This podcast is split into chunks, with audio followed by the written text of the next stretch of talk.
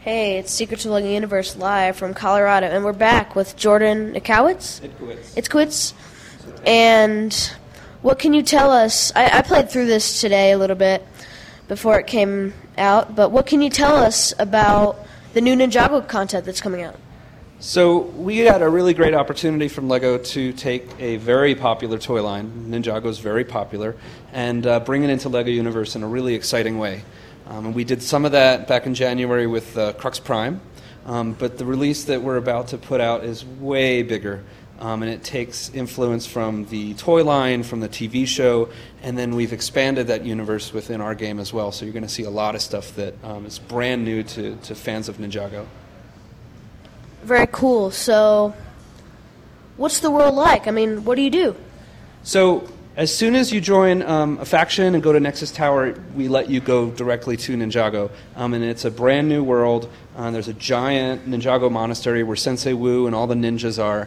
Um, and outside on this battlefield, um, is a siege with uh, skeletons attacking the monastery, and they're launching big balls of maelstrom energy at the walls, and they've got siege shields that they're hiding behind, and um, they're all geared up in maelstrom armor and have maelstrom weapons, and that's all from uh, maelstrom crystals that they mined on Crux Prime. So if you played through that content in January, you kind of figured that out as you went.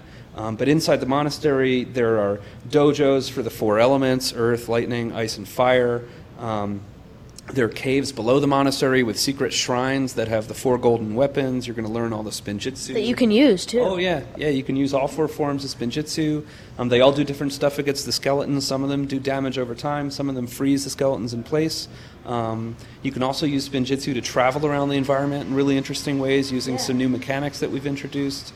Um, so it's, it's a really cool, very long adventure. Yeah, so if you are bored with the worlds that are there now, but you're still not level 40, or actually, when this comes out, there's going to be a level 45. So, if you don't want to do missions there, there's going to be a whole new world, and there's so many missions there that you're probably going to get your uh, U score pretty fast because Yeah. it's very fun. There is probably over 20,000 U score that you can get from doing all the missions and achievements and dailies in Ninjago. It's over 100 missions alone, not including achievements and dailies, which is the biggest of any release that we've put out so far. So, yeah, a ton of content to go through. Lots of new weapons and gear to find, lots of cool rare drops. Um, you can craft consumables at one of our vendors. Um, yeah, it's going to keep you guys really busy for a long time. Yeah.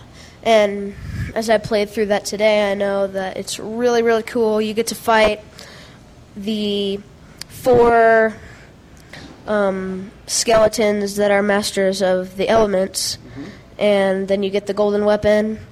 And isn't there an instance? Yeah. So you're going to fight um, Bonezai and Chopov and um, Krazi in the shrines when you try and protect the, the golden weapons. But the last one, the last shrine where the Sword of Fire is being kept, is actually a boss instance where you fight against Frakjaw. Um, and he's commanding waves of all the different kinds of skeletons um, that you've encountered uh, throughout the adventure. And so that's an instance where you can play it by yourself or you can play it with up to four players. And we've even tuned it so that it gets harder if you go in there with more players and you have different chance to drop better gear. Some of the really cool gear that'll drop in that instance are the DX kits. Yeah. Yeah. So you'll get the regular Ninjago kits when you go through the core mission progression. I mean, you'll get those directly from Cole, Jay, uh, Zane, and Kai. But if you want their really cool DX outfits, you have to go into the Frakjaw instance and, and find them there. Do you get to fight Lord Garmadon? So you'll see Lord Garmadon at the beginning of the Ninjago adventure, but then you won't actually get to fight him until the next release, um, and that's when we're going to tie everything up with a trip into the Fire Temple, and that's going to be really exciting. Cool. Yeah.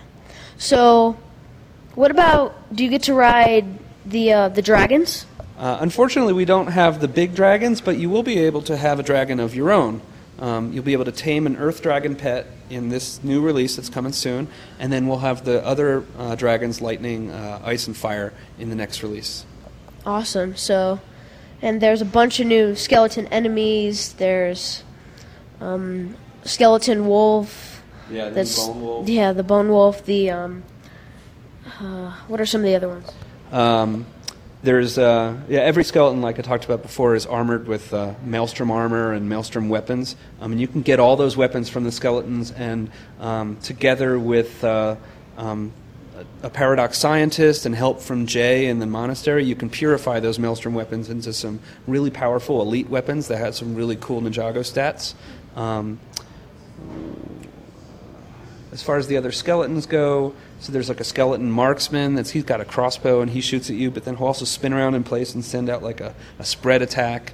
Um, there's the bone wolves. There's the mad scientist down in the caves. They have a maelstrom gun that shoots you and it poisons you with maelstrom energy, and then you have to either get a heart uh, to pop out of a smashable, or you can take imaginary herbs that you can buy from one of the vendors and you can cure yourself. Otherwise, you're just going to continue suffering damage to your armor or health until you get cured. Cool. So, what else can you tell us about this release? What what else is coming with Ninjago? So, I mean, we've talked a lot about what was already in there. I mean, the big summary is just it's a it's a huge new adventure that you can go to as soon as you join a faction. Um, so it's on par with uh, with Gnarled Forest. Um, but over 100 missions, uh, achievements, dailies, all four forms of Spinjitzu. You can use Spinjitzu to do skills and travel around the environment. Um, brand new kits for rank 1 and 2 for all the, the Ninjago gear, lots of other types of weapons, brand new consumables, uh, two model sets, uh, the Earth Pet. Uh, it just keeps going on and on and on. And then, like I said, level 45. So if you play through all the Ninjago content, you'll be well on your way to getting there. Really cool. So, with the Frakjaw instance, um, what toughness level, if you go in alone, what is the toughness level? Can you compare them to Rue Morgue or. It's probably not going to be as tough as Rue Morgue. Um, again, because you can get to Ninjago earlier in the game, if you've played through, and you have to play through, the entire Ninjago content progression, you'll probably be around like level maybe 17 or 18, maybe 20 by that point. Um, and because all the gear that we drop in Ninjago is specifically tailored to fight the skeletons, um, your other gear that you've been collecting, your rank 2, your rank 3 gear, isn't as effective.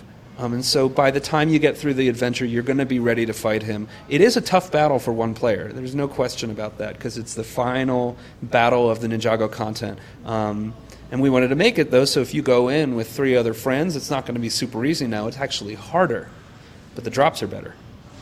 Cool.